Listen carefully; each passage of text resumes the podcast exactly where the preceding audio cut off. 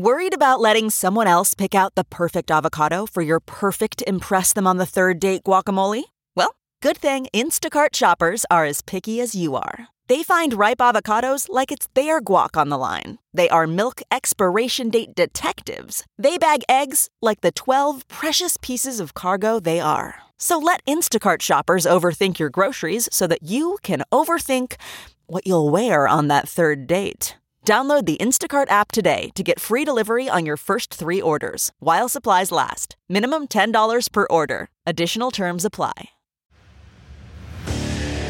What makes a life a good one? Is it the adventure you have? Or the friends you find along the way? Maybe it's pursuing your passion while striving to protect, defend, and save what you believe in every single day. So, what makes a life a good one? In the Coast Guard, we think it's all of the above and more, but you'll have to find out for yourself. Visit gocoastguard.com to learn more.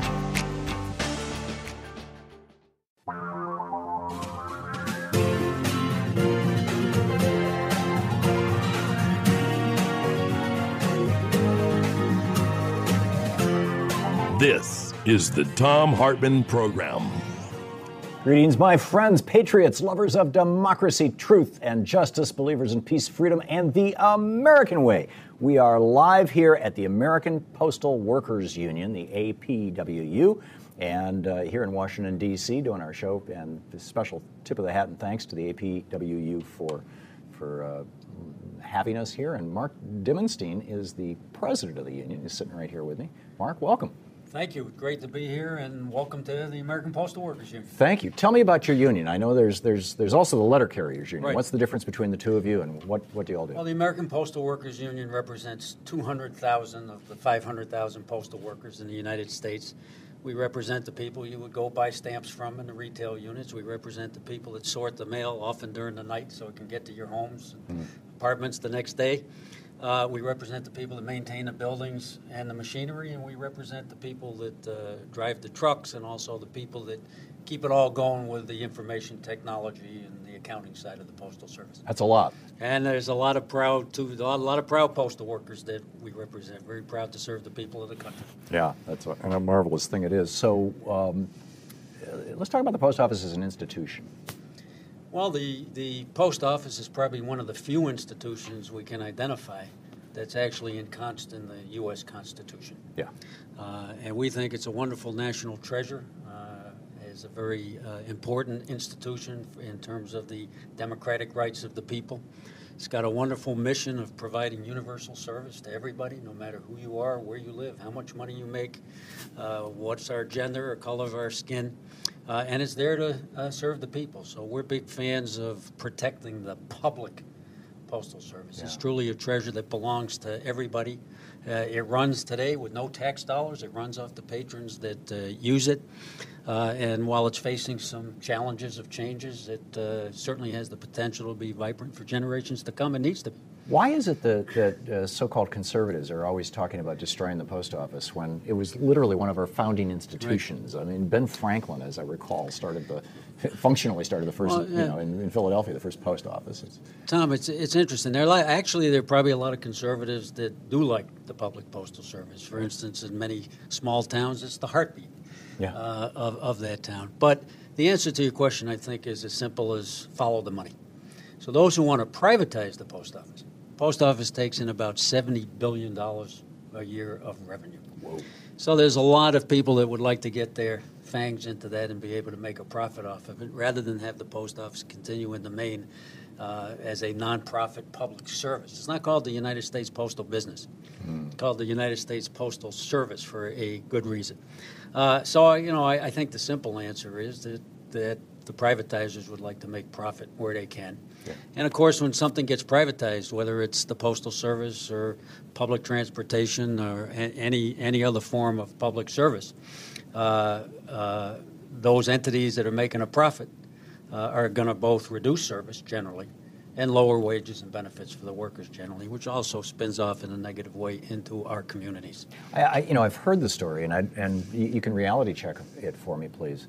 That one of the reasons that, I mean, going back to the Reagan administration, Republicans have been talking about privatizing the post office, is that it is the, uh, I guess Walmart was the largest non unionized employer in the country, and the post office is the largest unionized employer in the country. Well, I, I, that's probably so some. Giant union busting right. scam, too. It is. It is. And, uh, you know, the, the fact is that the unions have not only provided uh, a better way of life for uh, postal workers uh, and our families, which, as I said, helps the communities as you Yeah. people have money to spend and can go out to eat at a restaurant, or their kids can have uh, music lessons, or join the sports teams, and so on and and and uh, uh, so forth. But uh, the privatization is just going to lower the service time, and that's that's what happens everywhere a public entity is privatized. Yeah, Uh, because then you've got to you got to pay for the for the for the uh, stockholders and the executives and everybody else. Yeah.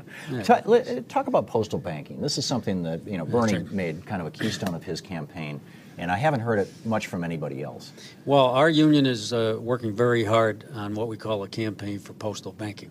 So, what you have in this country, and the post office is well positioned to address a deep social need.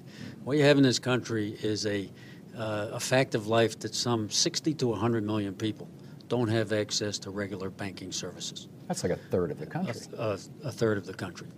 And that's accelerating as well because banks are less inclined to be in neighborhoods, less inclined to be in small towns or, or, or urban neighborhoods, and so on. And when they It's- are, if you're poor, the fees will just kill you. so the, the fees are killing people. So what we have is this development uh, over many decades of what we call the predatory payday lending industry or legal loan sharking.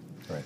And and what we have found, and there many people have been working on this around the country for years in, in their own cities and states, is that it's the the this alternative banking system that's preying on particularly on the working poor uh, takes in about $89 billion a year in fees and services.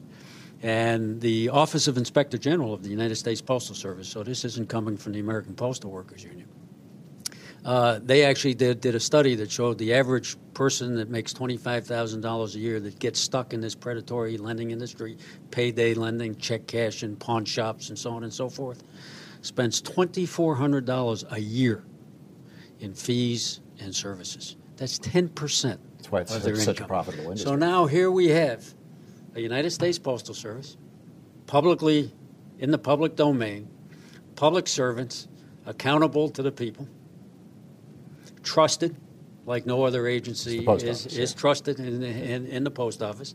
Uh, that's in every town, 33,000 post offices. Hmm. Why can't the post office, as they have done in the past, uh, why can't the post office basically establish uh, a, a public option for banking? Now, it's done all over the world. Yeah, I, I It- lived in Germany in the '80s, and you could you could do basic banking stuff. Basic post office. banking. And actually, the post office still today does some financial services, such money as money orders, orders. And we would like to see that expanded. Uh, there's no reason why the post office can't do paycheck cashing and people don't get ripped off just pa- just cashing their paycheck. There's no reason that they can't put uh, they have some kind of low fee debit cards, uh, no fee um, ATMs, money transfers, both domestically, internationally. So we're part of a, uh, a national campaign for postal banking. Although when we say postal banking, we're really talking about, at least in this moment, some expanded financial services. We think it would be great for the people of the country. It would serve a real social need. It'd be great for the post office because the post office is there to serve the people and bind the people together, and this is another great way to do it. Right. And we have a website, we meaning the Campaign for Postal Banking, for, for, for your listeners who are interested. It's called campaignforpostalbanking.org, and it's a coalition of 18 or 20 national groups working on this That's great. And issue the four is spelled out F-O-R. So it's F.O.R.. public for publicbanking.org. for postal banking. postal banking. Postal banking. Campaign, for, postal banking. postalbanking.org. Yeah. That's great. That is great. You, And, and by the way, Thom, every time somebody hears about this, they think it's a great idea. Now, we don't talk to big time banking CEOs. They may not think it's such a great idea. they- don't but the competition. the people on the street, the people we talk to in, in the workplaces, and our own members would really love to do we provide have any that kind of champions in service. Congress for this? Yes, uh, Senator uh, Warren. Uh, from Massachusetts is, is a big champion. Uh, Senator Brown of uh, of um, Sherrod Brown of, Ohio. of Ohio, and of course Senator Sanders has been uh, very keen on this uh, issue as well, and, and, and, I'm sure there's many more. Right. But those those are the most notable. We're hitting a break. Mark Dimondstein, the president of the American Postal Workers Union, with us, and we're broadcasting live from the American Postal Workers Union. We'll be back. This is the Thom Hartmann Program. We'll be back with the American Postal Workers Union right after this. When was the last time you looked forward to sitting at your desk all day? Since getting my new X chair, not only am I enjoying the time spent in my desk much more than ever, but I can't believe how much more productive I'm being. My X chair is unbelievably stylish, and thanks to all the ways that you can personalize it, it literally molds itself to my body. Trust me, this is not your grandfather's office chair. And because I don't need to keep having to take breaks or to stretch my back, I'm getting more done in a day than ever before. If you spend a lot of time in your office chair every day, then you need to try the X chair. In fact, here's a terrific deal just for my listeners. The makers of X Chair want you to feel the X Chair difference for yourself. So if you go to xchairthom.com, that's the letter X chair, T H O M.com, not only will they knock $100 off the price, but they'll even throw in a free footrest if you use the promo code THOM. Just go to xchairthom.com now. I love my XChair, and you will too. So check out xchairthom. That's xchairthom.com. Check out xchairthom.com and be sure to use THOM in, as the promo code for your $100 discount. And welcome back. Mark Dimondstein still with us, and, and I, I, just have to say, you are great. I mean, this, this union, the work that you guys do, it is uh, to, to have a union that is genuinely progressive and you know genuinely genuinely supporting progressive ideas and causes. You know, not all unions do that, and I think it's I mean, many do, but it's it's just it's great. Um, other issues. I've got, you know, vote by mail, your support for the Bernie campaign, uh, you know, the conversations about Trump we can talk about. Where would you like to start with that? Well, that's quite a list. Yeah. well, I think we are in a tough political moment mm. in this country. Yeah. Uh, for working people, uh, not just for those represented in unions, but uh, all working people. Uh, I think the uh, corporate America, if you'd like to call it that, the Wall Streeters are having too much say and sway. Mm. Uh, I think this new tax bill, the budget conversations point to that. I mean, here you have a tax bill that's not popular amongst the people of the country. Mm. The majority of the people of the country are not happy with what's happening. Right. And yet you have uh, the, those in charge of Congress pushing through it. It's a direct transfer of wealth from us, the people that do the work, the 99% of us, into the corporate coffers. Yeah. So you have just a tax break that's going to take a corporate tax rate from 35% to 20%. When corporations are on average are paying 17 or 18 percent right now, so what they go to at, at, minus three? At, We're paying them. Average, at that on average, and we have a tax structure set up over many years, really by both of these political parties, where some of these corporations never pay taxes. It was striking a few years ago. General Electric Company made 14 billion dollars in profit and paid zero in taxes. In fact, they got refunds. Mm. So, you know, this that money's going to come from somewhere, and it's going to come off the backs of the people if they indeed go through with this uh, uh, tax bill. It's not a reform bill; they call it that. It's not a jobs bill. We've been through the trickle down economic right. process during the Reagan years, and it's it's it's just a hoax. So if this tax, uh, if these tax bills pass, we're going to have to get ready as the people of this country to fight to save Social Security and Medicare because that's what's coming next. Yeah. Well, they proclaim Congress that. is going to say, "Hey, we don't have the money."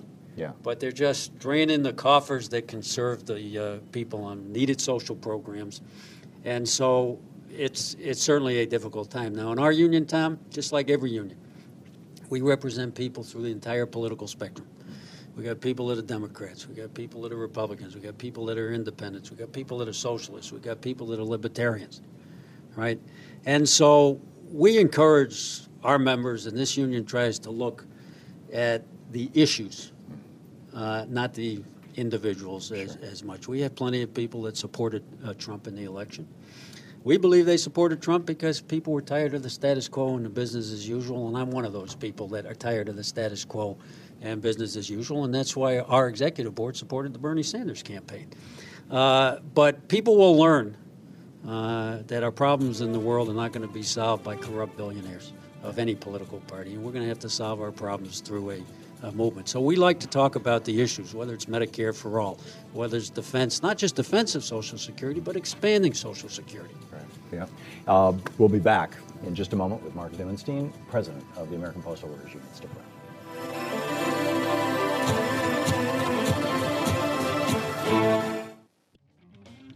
We're back with President Dimondstein, uh, Mark Dimondstein, the president of the American Postal Workers Union. Uh, we were just uh, just talking about the the union uh, supporting postal banking and supporting uh, the Bernie campaign, actually, uh, that, you guys and and. I, I was telling you we before we went on the air the story of you know I lived down in this in this marina here in D.C. and a lot of a lot of military guys down there, and I knew several who were big Bernie supporters during the primary who ultimately voted for Trump. Um, did you see that kind of dynamic in in your among your membership? And if so, what's up with this? Well, yes, we, we, we did. And I think your own experience underscores that people were ready for change. Hmm. They were tired of politics as usual. They were tired of candidates representing Goldman Sachs and the Wall Street fat cats.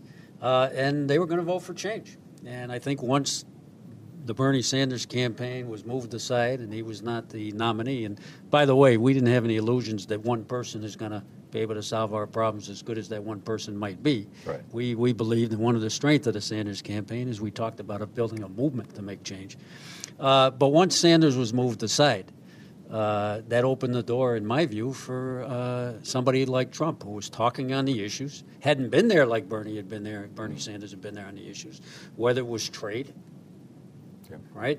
And, and in many ways, primarily trade uh, and NAFTA and, and, and the cost of the manufacturing base of this country.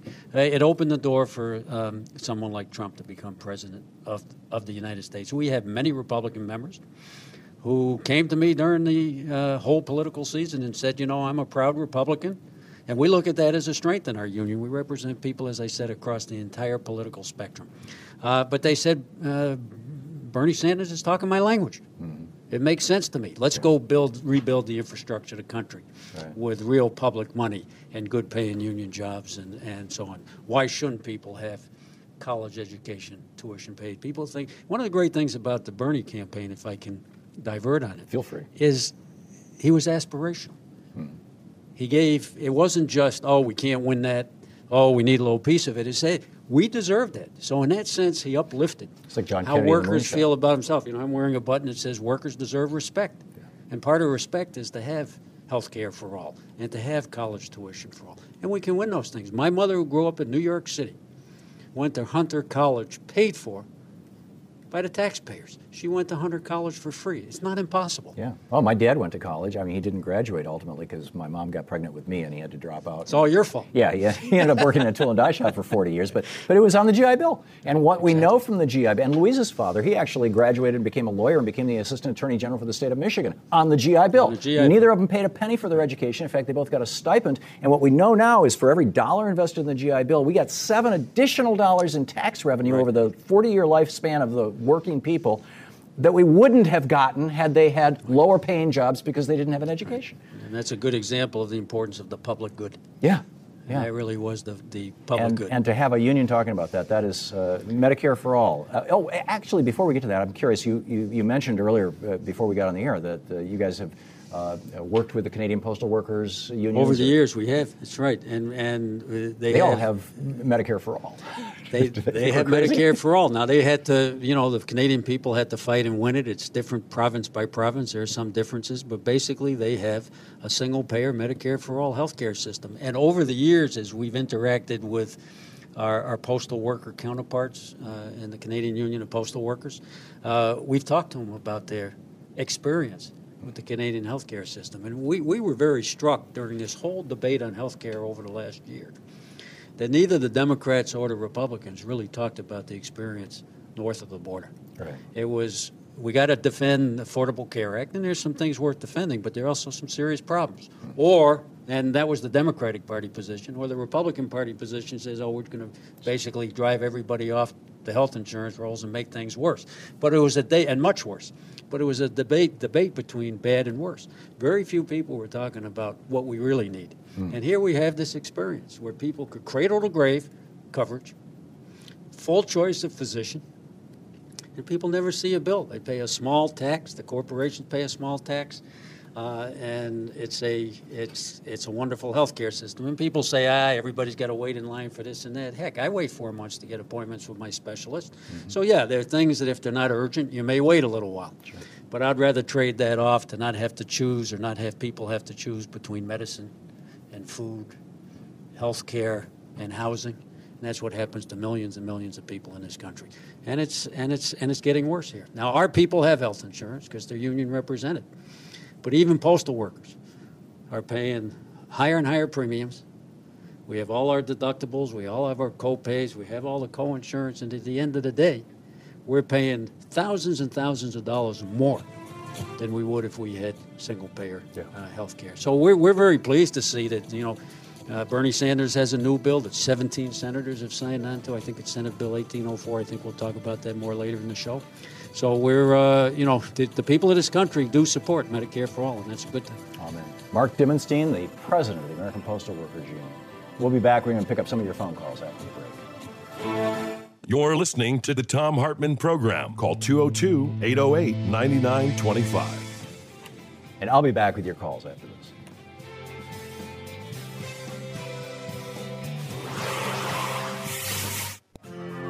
This is the Thom Hartmann Program. Welcome back to the second hour of our program, broadcasting live from the American Postal Workers Union, APWU. Uh, the website apwu.org, by the way, I should mention. And with me is Judy Beard, the legislative and political director of the APWU. Do you refer to it as the APWU or as the Postal Workers Union? Is there a slang that you use? Postal workers. Yeah, postal workers. There you go. So, so Judy, tell us, tell us first of all about you and your job. What, what you do here. I have a very, very interesting job. Uh, it is to educate our membership on the legislative issues that's currently being uh, discussed in Congress, mm-hmm. as well as what they can do to impact the decision of the members of Congress.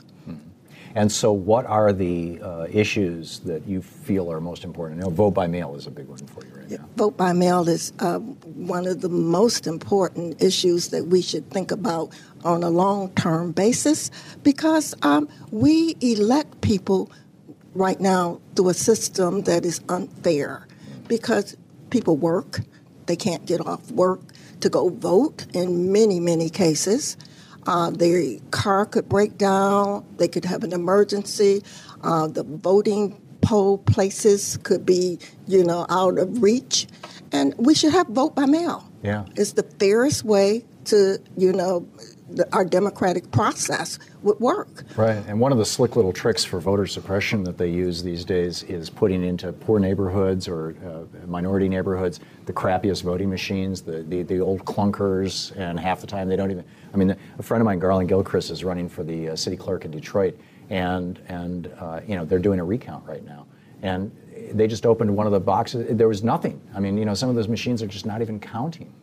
And I, I, forgive the not only tangential that, rant, but you know, people go out to vote and stand in very, very long lines, right. and you know they yeah. can't stand in those lines that long because some of them may be sick. Some of them children may be home and they got to rush home to their babysitter.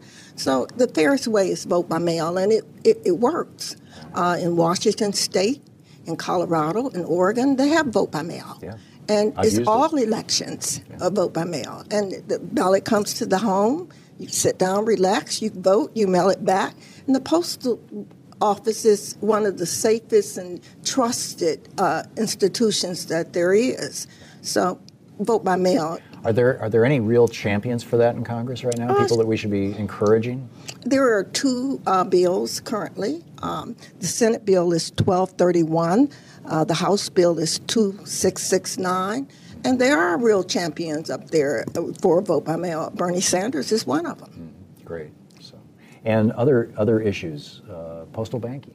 postal one. banking is also something that is needed uh, to help uh, working families. Mm-hmm. Uh, many banks are in what we call um, deserts, bank deserts, mm-hmm. because within a 10 mile radius of their home, there's no bank. Mm. And not having a bank, uh, you are forced to go to these pay lenders and pay high prices for cash and checks. Mm. So no one should have to do that out of their uh, the little paycheck that they get. Yeah, yeah, I absolutely agree, and and it's it's something that other countries do. Um, the tax bill, the budget, all this stuff, or is there uh, on your list? We'll follow yours. What, what, what other issues are you telling your members about? Uh, we're uh, encouraging our members to pay attention to what's going on in Congress uh, with the tax bill. Uh, you know, we don't know what is going to come out of conference. Uh, and, you know, we know that those the tax bills is for the rich and it's not for us. And we know that, you know, those who might get a little tax break the, the middle class that might get a tax break, it's going to end in 10 years. Mm. And the rich is going to just get their tax break is going to continue forever. Yeah. So we have to watch who we elect and then uh, watch what they do in Congress. And when we're dissatisfied, we need to pick up the phone and call them. Or when they're home on break, we need to go to their office and let them know what we think of how they are voting or express how we would like them to vote. Right. Yeah, it's it's powerful stuff. Uh, the other things on your list? Yes, um, the uh, budget as well. We know hmm. that is there a budget? Uh, well, there's you know, of course, there's no no real budget. What they we know that once the tax bill passed, they're going to try to you know take it out of our paychecks to sure. pay for it, and we have to watch everything Congress does, every single thing and when it impacts our lives, it, it, reflects on who we voted for in the first place. Yeah. Or maybe we didn't vote at all.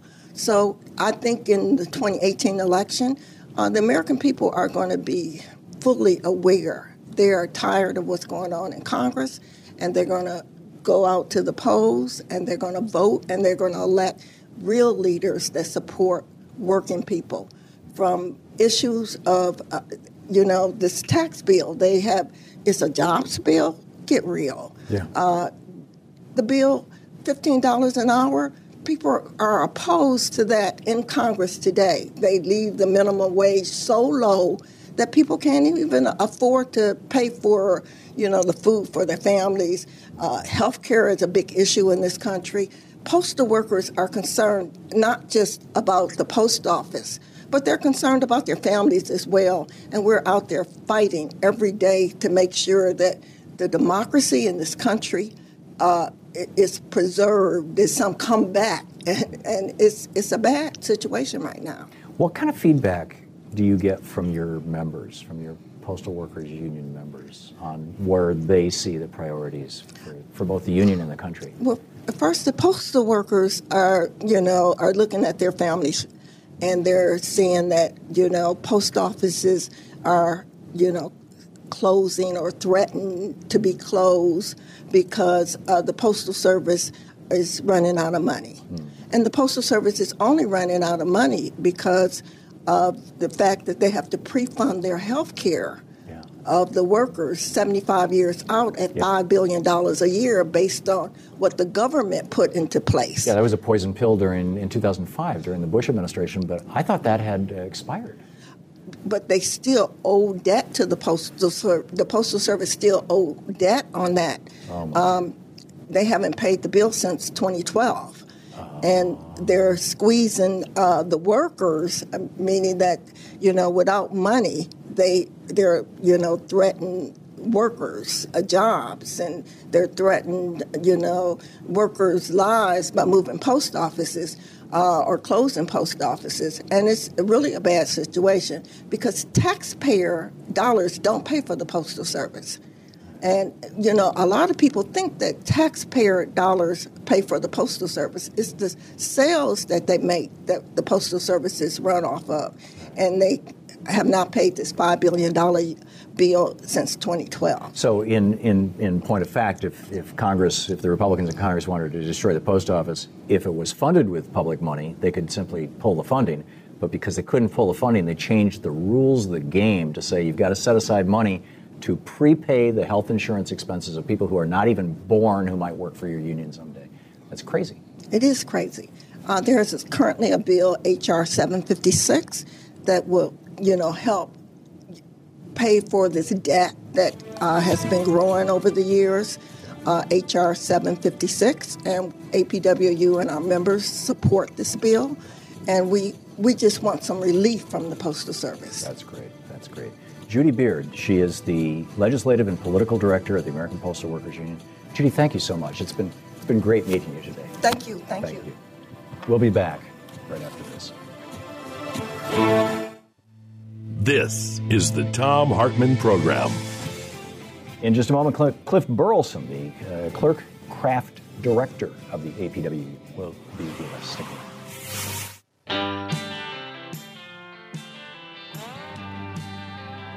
Welcome back. And, uh, and with me right now is Clint Burelson. He is the clerk craft director for the American Postal Workers Union. Um, uh, apwu.org is the website. Clint, am I mispronouncing your last name? You got it right. Oh, Perfect. great. Yeah. Well, thank you. So, uh, what does the clerk craft director do? Those are, are words that I'm Right. Well, familiar so you know, craft is uh, workers are often divided into crafts. They have uh, certain types of jobs they do. Ah. So we have three crafts. We have uh, the clerk craft, which is the largest craft over 100,000 workers. They're the ones who work at the window. They work in the back, getting the mail delivered. Mm-hmm. Um, and then we have the maintenance craft, doing maintenance type of work, custodial, uh, fixing the machines. And we have motor vehicle craft that does the driving between the post offices. And actually, we have support services type of people who do IT type of work as well. Mm-hmm. So you have these different crafts, and um, so I'm the clerk craft director. Ah, so you have so, the, so you have a, a, a peer, a colleague in each one of these. Yes, and we, but you know, we try to ignore that and just work together as one one union. Yeah, basically. that's that's great. Yeah. So tell me about the postal service and democracy. How do these things fit together? Sure. Well, in the, in the very beginning, the idea was, you know, when the when the people were starting the uh, the, the new country, they wanted uh, the post office was a big part of it because they wanted people to be informed, right? So they made it so that it was cheap and affordable for people to communicate. this is fourth class mail, basically newspapers. Newspapers were the, were the big thing, free. right? And so, I mean, they wanted an educated democracy, and and you know, of course, not everybody could vote at the time, right? But but Frederick Douglass, for example, Frederick Douglass, the escaped slave, uh, you know, he fought abolition. He you know, he had a newspaper, and he was able to distribute and get their information out to people to to uh, you know influence the debate. And so all this alternative types of things that where people were able to express themselves without necessarily commercial uh, money. Just kind of like what you've done, right, on this show, right? I mean, I'll, first I wanted to thank you and Louise and Free Speech TV for providing this kind of alternative voice to the commercial media that's so much needed, right? Uh, Thank you, Clint. Um, yeah, postal service and democracy are intertwined. What, what about the influence of the larger mailers? Is So it's, it should be right in the beginning that one, one, one rate for all people, all over. So from you know, from New York to California, the same price goes right, Right. and everybody pays the same. Well, the mailers, the large mailers, started to say, well, you know, we're doing this large volume, so we should have to pay less. Right. So they've been arguing for less all along. So they're getting these large That's the third discounts. class mail thing. Yeah, the second class advertising mail. Second. And even on, even on first class, if they have a large volume, they've been getting discounts. So they're getting these large discounts, and they want more and more discounts. And what happens when they have these discounts is they've set up these private shops now, like Pitney Bowes owns them, um, other other corporations like that, and they've come out of the blue. So you have these corporations pre-sorting the mail for these discounts, and the owner is making millions, and the workers are making like minimum wage. And so there's a transfer of work also from the post office where there's union jobs paying decent wages. Um, the top of the guy, the top, you know, postmaster general makes maybe three hundred thousand dollars a year. So it's a very more equitable uh, distribution of the income. And then you go to the private, and the workers are paying minimum wage, and the CEO is getting eight million dollars a year. Wow. So this discount thing, it's not only bad for workers, but it also makes it hard for a new, like like a new magazine wanting to come in.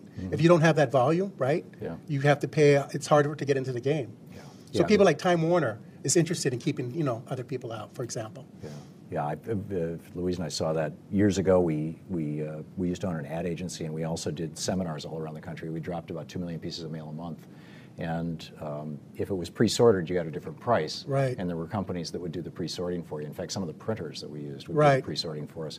But it wasn't. This was back in the '90s, early '90s. It wasn't a giant industry at that time. It was just a, a service that Right. was sometimes added on. So you're trying to say basically, if sorting is being done or even pre-sorting is being done, we do it here at the post office. We should. And they're just giving too much of a discount now. So they're incentivizing. It's kind of like privatizing by incentivizing. Yeah. Giving these discounts, it's privatizing the post office. Yeah, yeah, yeah. It's a, that's a good one. The long lines at the post office. What, what, what are you? What are Right. doing Okay. So let's go back a little bit and to with the holiday seasons. Yeah, you mentioned the PAEA, Postal Accountability Enhancement Act, where they, they applied the uh, pre-funding mandate, right? Right. So they have to fund. So they made a manufacturer crisis with the pre-funding Right. and with the price cap. So there's a price cap on postage. Which is who, who, who has that, right? What business Right. has that? So there's a postage cap on an index that doesn't really apply to an organization like the Postal Service. So now they're they're stuck. They don't have enough money, which they wanted, and so they're making cuts. And one way they want to make cuts is by uh, reducing the people going to the post office. Why? Because the because the large mailers don't care about that. They don't go to the post office, right? So they figure, let's have people like Staples do it. Let's have Office Depot, you know, deal with the mail. We were fortunate. We have an organizer president. And we stopped the Staples. We had a successful campaign to stop Staples from outsourcing our mail, basically. Wow.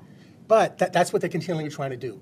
So they short staff the window and they have a sign saying, you know, go over here for your postal needs or, or something like that, or go online or use stamps.com or, or whatever.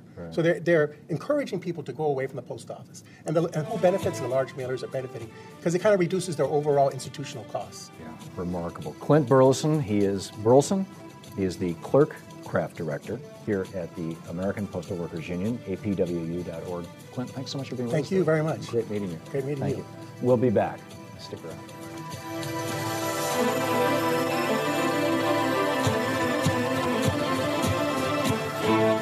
Hey, everybody's talking about superfoods, those nutritionally dense foods that are especially beneficial to your health. Did you know that one of the most powerful superfoods you can put into your body is beets? They're loaded with an important nutrient that increases your blood flow, which increases your energy. But who wants to eat a pile of beets every day? Not me. But now you can get the energy benefits of beets in a powerful, concentrated superfood drink, Super Beets. Only Super Beets is made from beets grown to exacting standards, then concentrated into superfood crystals. Super Beets promotes the body's own natural ability to produce healthier circulation for increased energy and stamina all day long. So if you want the benefits of a powerful superfood, call 800 568 9889 or go to tomsbeats.com. With your first order, get another 30 day supply of Super Beets for free, plus indicator strips to see how Super Beets is working for you, and free shipping. So call 800 568 9889 or go to tomsbeats.com today. That's 800 568 9889, tomsbeats.com on the interwebs.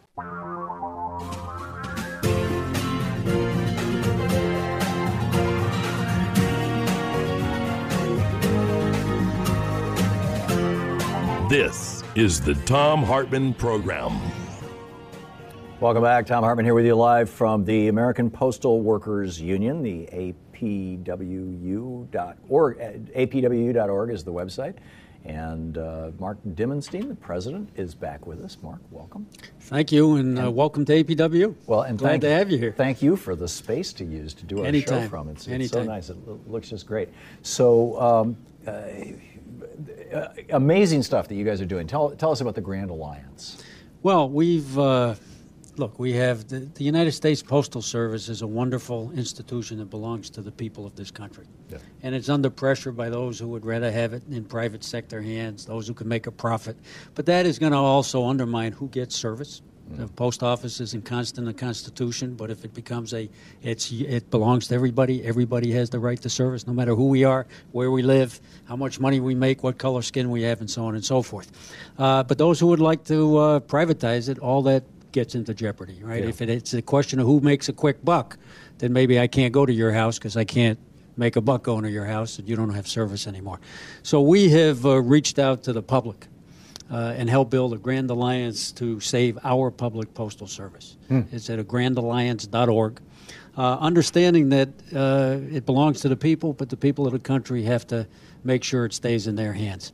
Uh, it's got over 80 national organizations, about 150 if we add in local and state organizations, uh, other unions, civil rights organizations, faith-based organizations, community organizations, an organization like the, the, the National Council of Churches with 80 million uh, members, who all understand that the post office is really a central part of, of what we need in this country.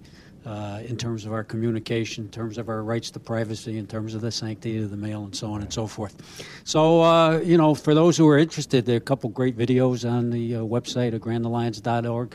One from Willie Nelson, the great country singer, uh, talking about the post office. One from uh, actor, social activist Danny Glover, whose parents were postal workers, uh, and they're uh, and union activists. Yeah. And they uh, they they they're very short. You could uh, anybody who's listening could look it up, share it with your uh, friends and family, and let's spread the word about uh, uh, how we're going to keep the post office vibrant for generations to come, as it should be. Yeah, amen. And and tell me why it is important to have a public post office, not just in the context of not getting ripped off, but in the context of a democratic republic. Well, it again, it's it's so the mission of the postal service is universal service at uniform rates. That's the mandate. That's the mandate. That's the that's the mandate of, of the law. Uh, and of course, its foundation goes back to the very Constitution itself. So um, that enables everybody to ha- have access, whether you're uh, low income, high income, uh, rural or city. Uh, you know, the idea, imagine putting 49 cents on a letter and going from Washington, D.C. to Los Angeles or to Alaska or to Florida or New York or across the street. Uh, so it, it, it provides everybody, the principle is it provides everybody equal access, a flow of information and ideas. Uh, and once it leaves the public domain, all of that becomes in jeopardy because it becomes somebody's bottom line.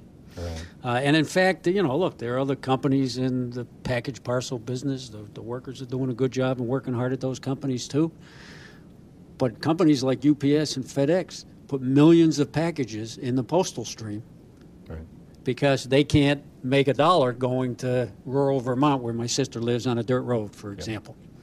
So it shows that even other businesses and, and those engaged in commerce need the post office. And in the day of e-commerce, where the world is changing, I mean, my children, they're grown uh, adults. They have they have children themselves, but they don't use the post office like my wife and I use it. But they shop online, and guess what? Somebody's got to deliver that package. Right, and a lot of it comes through the post office. Every a lot of it's in the post office, but then everybody, if everybody's going to have equal access to e-commerce, you're going to have to have a public infrastructure that can then deliver. And the post office is positioned like nobody else to uh, do that. And we think there's tons of things that the post office can do to to even further serve the people of the country. Like we talked banking. earlier about postal banking, financial services, paycheck cashing. Uh, we are promoting vote by mail, which I know you're going to talk about a little more in the next segment. I've talked about earlier. Uh, look, I mean, if people can get creative, why can't the post office have charging stations in front of post office for those who want to use electric vehicles and deal with the some of the environmental crisis we're facing in that way? But the post office really is ours, ours meaning the people's, and we can use it in much more creative ways. My recollection, and, and you know, uh, our recollections aren't always accurate, but my, my recollection was. that- Especially as we get older, Thom. yeah, let's not go down that road, Mark.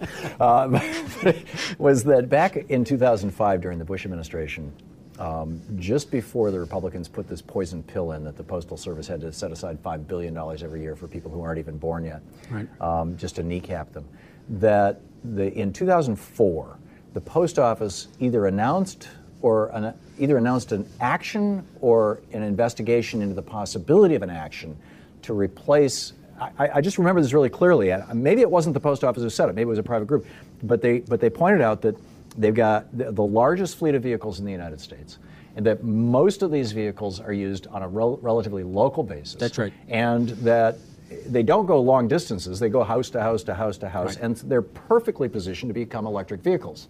And so the at the or at the very least hybrids. And the postal service was looking into greening their fleet.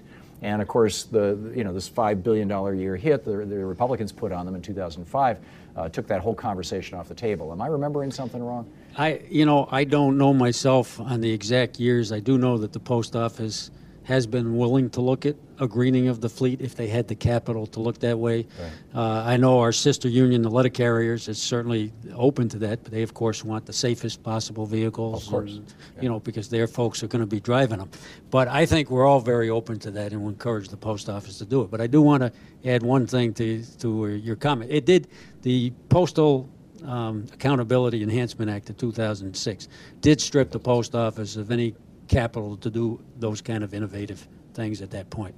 But it was a bipartisan vote. Yeah. There was no Republic. It was at the end of the Bush. Uh, it was in the Bush administration, not at the end. It was in the middle. But there was no dissenting vote on that Well, I, Postal you know, I asked Accountability Bernie about Enhancement this. Act. I asked Bernie about this on the air, and because he voted for it, as did most of the other Democrats. I was like, "How did you vote for this?" And he said, "I had no idea that there was that five billion dollar kicker in there. That was thrown in like literally the day before It the was vote." well. That's a very interesting thing because it was actually in what they call the lame duck session, the last day, the last night. Right. So that's probably very accurate. So the Democrats got snookered, and the Republicans. got snookered, or some, or some of them may have been asleep at the switch. Yeah. And uh, you know, it's it's possible that the unions weren't as vigilant as we needed to have been at the time too. Yeah. And of course, maybe nobody, I shouldn't say nobody, but maybe some didn't realize that the economic crisis was around the corner, and that certainly exacerbated what happened. Oh, yeah. With the Postal Accountability Enhancement Act. Yeah. But um, anyway, there's, there's a back to the you know there's a lot of creative things that the post office can and should be doing, uh, and are doing in, o- in other countries. So we uh, look to do some of those things as well. Yeah, there's You a- know, we, we we're very keen on the postal workers uh, having good, safe. Uh, dignified working conditions and making a good living. We think it helps our families and our communities.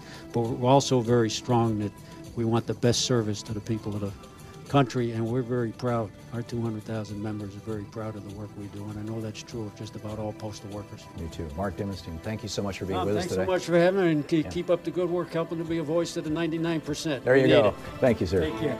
We'll be, we'll be back. This is the Thom Hartmann Program. In just a moment, uh, Debbie Szeredy, Szeredy will be with us, uh, the Vice President, Executive Vice President of the Postal Service. Stick with us. Thom Hartmann here with you, and uh, very happy to have with us here in the studio at, at your union. Yes. Debbie Szeredy, she is the, the uh, Executive Vice President of the APWU, or of the Postal Workers Union. Right. And Debbie, thank you for joining us. Am I Thank you for having name? us. Yes, Szeredy. It was perfect. Oh, Yep, good. Oh, thank you. So tell me about the, this democracy initiative that you all are working on. Okay, well, the Democracy Initiative started in 2013. And uh, one of the reasons why APWU got involved is because right now we're really trying to get our members to understand that they have to be activists. We can't just depend on the union stewards, the officers anymore. It's become a situation where we all have to get involved. So um, when we tell them that we want them to get involved in the community, um, to be able to represent our um, customers and to help them as well, um, the whole point is is um, we've got to show that we're doing the same thing. So here at the headquarters level, as Mark just talked about, we have the Grand Alliance, but we also signed on to Democracy Initiative. And Democracy Initiative is about 64 organizations. Um, most of them are national organizations nationwide, and they represent about 35 million um, workers, but we got to get those workers out there to be activists. So um, this organization, actually, Larry Cohen, one of your friends, uh, was one of the uh, co-founders Yeah, of um, former president of the Communication Workers Union and, Yes, and he's- uh, board chair of Our Revolution, and we did our show Monday from his place. Yeah, he's, he's a good guy. oh, wonderful. Larry's a good So yeah, so the Democracy Initiative is not just unions. We're talking about organizations like Sierra Club, uh, Greenpeace, um, Jobs with Justice, um, democracy groups. So this is like a number of groups pulling together because we want to fight for social issues, um, economic issues, and about voting rights, getting our voting rights back. Right. So and taking money out of politics. That's Is there the a website for the Democracy Initiative? Yes, democracyinitiative.org. Okay. And, and for people who are listening right now, uh, is there a way to participate in the Democracy Initiative? And, and, and what are your short term and long term goals? Okay, so yes, so um, if you want to get involved, go to the website. Um, you can sign on. Um, but also, all of the organizations have their people um, throughout the country getting involved in activities. So, like some of the activities that we've been involved in recently, um, a couple of them that were winners, because those are nice to have. I mean, you can't win unless we act collectively. Um, but one, in Illinois, they just passed the automatic registration um, voting rights. So um, that was a wonderful thing, um, and we were part of that. And then also here in Howard County, in Maryland, we got a small donor. Uh, fair election uh, policy, and it's going to take place in 2022. But it's a step in the right direction, taking money out of politics and allowing candidates who don't have the money to be able to to participate in a campaign fairly. Yeah, that's important So, stuff. It's very yes. important stuff. So, uh, uh, long term, you know, where do you want to be, and in what kind of time frame? Five years, ten years, twenty Yeah, years? so we we have we have some um, uh, actual goals to, um, and we have plans for up to 2020. Um, a number of them is going state by state, trying to get more voter rights, uh, similar to situations that where we have Oregon, Washington, and Colorado that are already uh, vote by mail. We're looking at going into states and again trying to get them better voting rights um, and vote by mail. So that's kind of an exciting thing. Um, we're also looking at getting more small donor campaign programs so that people can run for office. How do those? Um, how do you, in a small donor campaign program? You, you just mentioned there's a community that just did this, Yes, in uh, Howard County. Howard County, Maryland. Yes, Yeah. yes. Um, how do they deal with a candidate on the other side who says, you know, I don't want to take the small money. I'm going to take money from the Koch network, you know, and, and I'm going to take 20 million bucks from the Koch network. So your little, you know, five million dollars that you get from the, the small donor. I mean, is, how do you deal with it? I think what it, what the program really does is it helps the person who doesn't have the money but who wants to run. So it levels so the that, playing field. Right. So uh, to level the playing field for you know, you know, you're not going to be able to provide them all the monies that the other candidate has, Right. um, but you're just going to give them enough that they'll be able to have a fair chance. Right. Um, so it's not really where you're limiting the person who has all the money. Right. We had this for um, a year or two in Portland, and, and the city council put it in, and then ultimately they took it back out again. But um, the way it worked was every time the, the, the city would put up, if you got 5,000 people to sign a petition and give you five bucks, or maybe it was 1,000 people, I think, um, then the city would give you $100,000.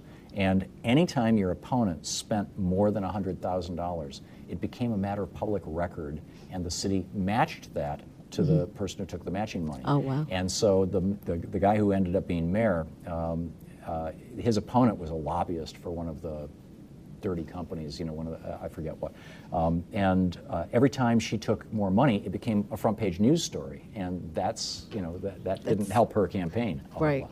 So anyway, for what it's worth. yeah, yeah. So So really, so the Democracy Initiative is also involved in immigration rights. It's also involved in uh, getting voter rights back um, uh, for those that have served their time in jail. Um, and have had the rights taken away, and uh, so I think there, there's just a number of things that we're looking forward to doing, and hopefully we'll get more organizations to sign on. that's great. We have to wrap it up. But Debbie, Okay, thank you so great. much. Thanks so much. Hang on just a second. You're listening to the Thom Hartmann program. Call 202 808 9925. Debbie Szeredy, Executive Vice President of the Postal Workers Union. Thank you so much. Thank you so much. Great having you. Appreciate it. Thank you. We'll be back. Welcome back. Thom Hartmann here with you, broadcasting live from the headquarters of the American Postal Workers Union. The apwu.org is their website. And uh, another tip of the hat and many thanks to them for letting us use this space today. Timothy in Portland, Oregon. Hey, Timothy, thanks for listening to X Ray FM. What's on your mind? Hey, Thom. Love your show. Honored to speak with you. Thank you. Um, I just wanted to bring to your attention a, I'm sure you've probably seen it by now. It's been out for a little while. Robert Reich's uh, new documentary on Netflix. It's called Saving Capitalism. It's really good. I highly suggest people watch it. It's a great, great documentary. I have I've heard great things about it, Timothy. I've been on the road this last week and haven't had time to even take a good deep breath. So I, you know, it, but it's on my list. I've, I've heard it's really Yeah. good. And then uh, So- one one other question uh, is, what do you think on a personal level? Do you think this current FCC is going to successfully kill net neutrality? I mean, I, it just seems like corporate media aren't really explaining to people enough about net neutrality, and they're not speaking against killing net neutrality and what this can do to uh, internet is What we're watching, Timothy, what we're watching right now is the slow but steady erosion of democratic standards, small d democratic standards in the United States, um, the, or for that matter, the standards of a, of a constitutionally limited republic, small r.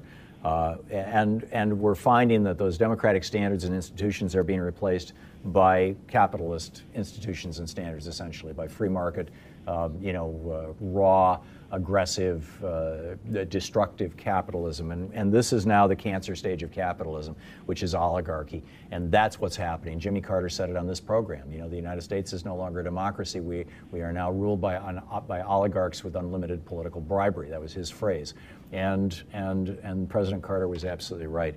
The only thing that we can do about this is educate everybody we can, get people informed, get people registered to vote, and get people out there because uh, the only way to defeat money power is with people power. We've got to do it. Timothy, well said. Thanks for the call. Brian in uh, Albert Lea, Minnesota. Hey, Brian, what's on your mind today? Hey, Thom, love your show. It's great to be on.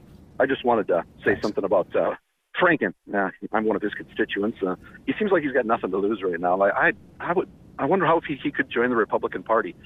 They wouldn't kick him out, right?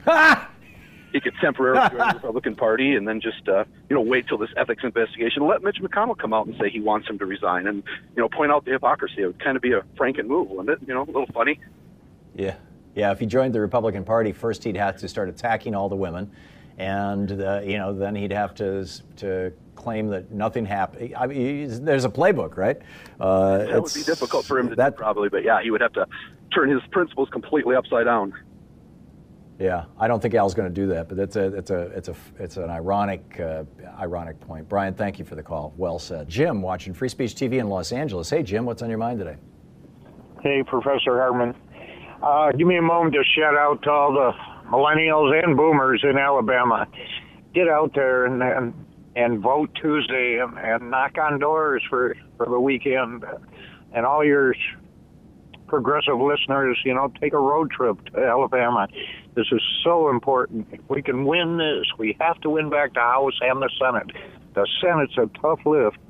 The House, I, I'm pretty sure, is going to flip. I'm going to work my butt off to to get all 14 Republican U.S. congressmen out of California, and and but every student in Alabama, you know, know that, that Republicans are taking away your chance to get a master's and a doctorate unless you're rich, and yeah. and and carpool and get out there and and vote and and you know there's yeah and and apropos of your call on California in the 14 there is a website called flip the 14 f l i p t h e 14.com flip the 14 and uh, they're identifying the 14 Republican members of Congress from California who have been consistently voting against the interest of their state and, uh, uh, you know, of the state. And spot on, Jim. Jim, thanks a lot for the call.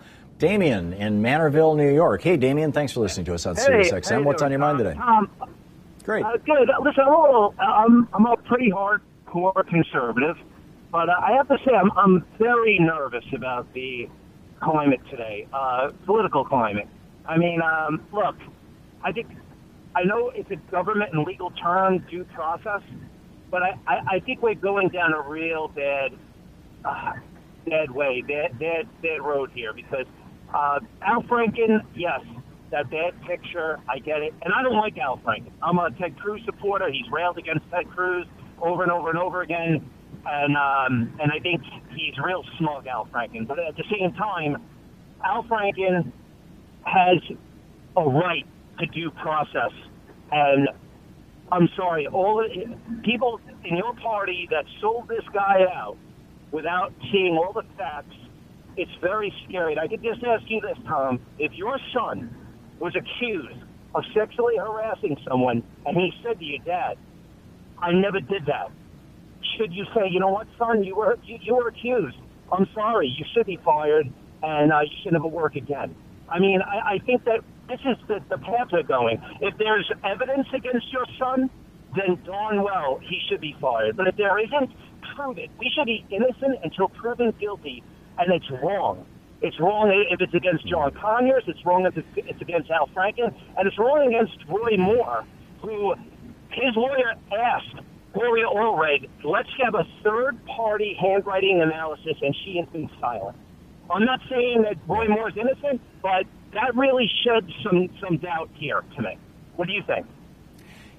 What I think is that women have been afraid to speak up for centuries, for millennia, for thousands and thousands of years. Patriarchy, male power, and particularly white male power has has ruled, has you know has has built empires and destroyed empires, and et cetera, et cetera. And uh, there's there's a real downside to that, and we're seeing it in the destruction of our world in many ways, frankly. And and I think that as we make this transition from a patriarchal, hierarchical, white male dominated culture to an inclusive culture that includes people of color and women on an equal basis with white men. And we are nowhere close to that right now, Damien. You and I, as, as white men, have far more privilege than any of these people. Um, there's going to be some collateral damage, and I would say that Al Franken is collateral damage in this. You know, assuming that he that he is not quite the villain he's been made out to be.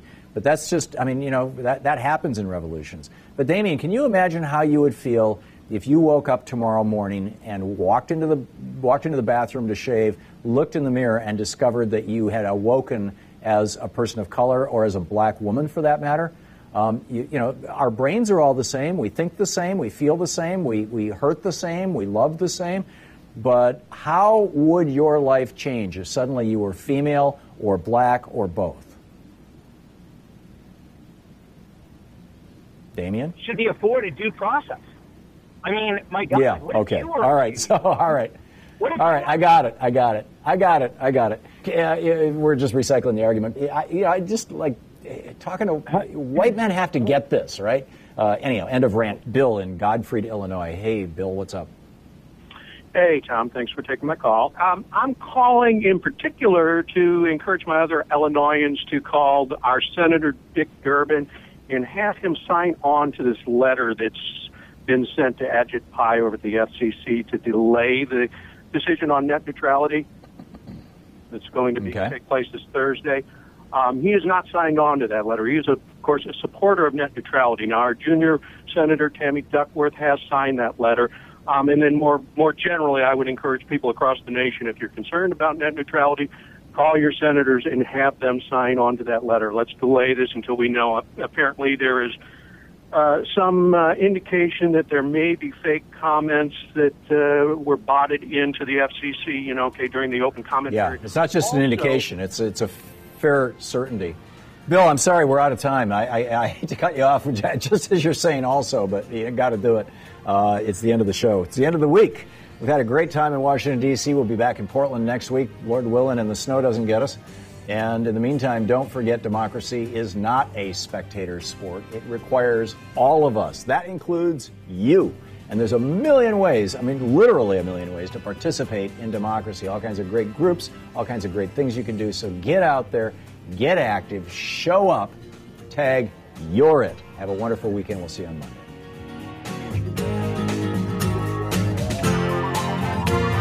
You've been listening to Thom Hartmann. For audio and video archives, visit thomhartmann.com.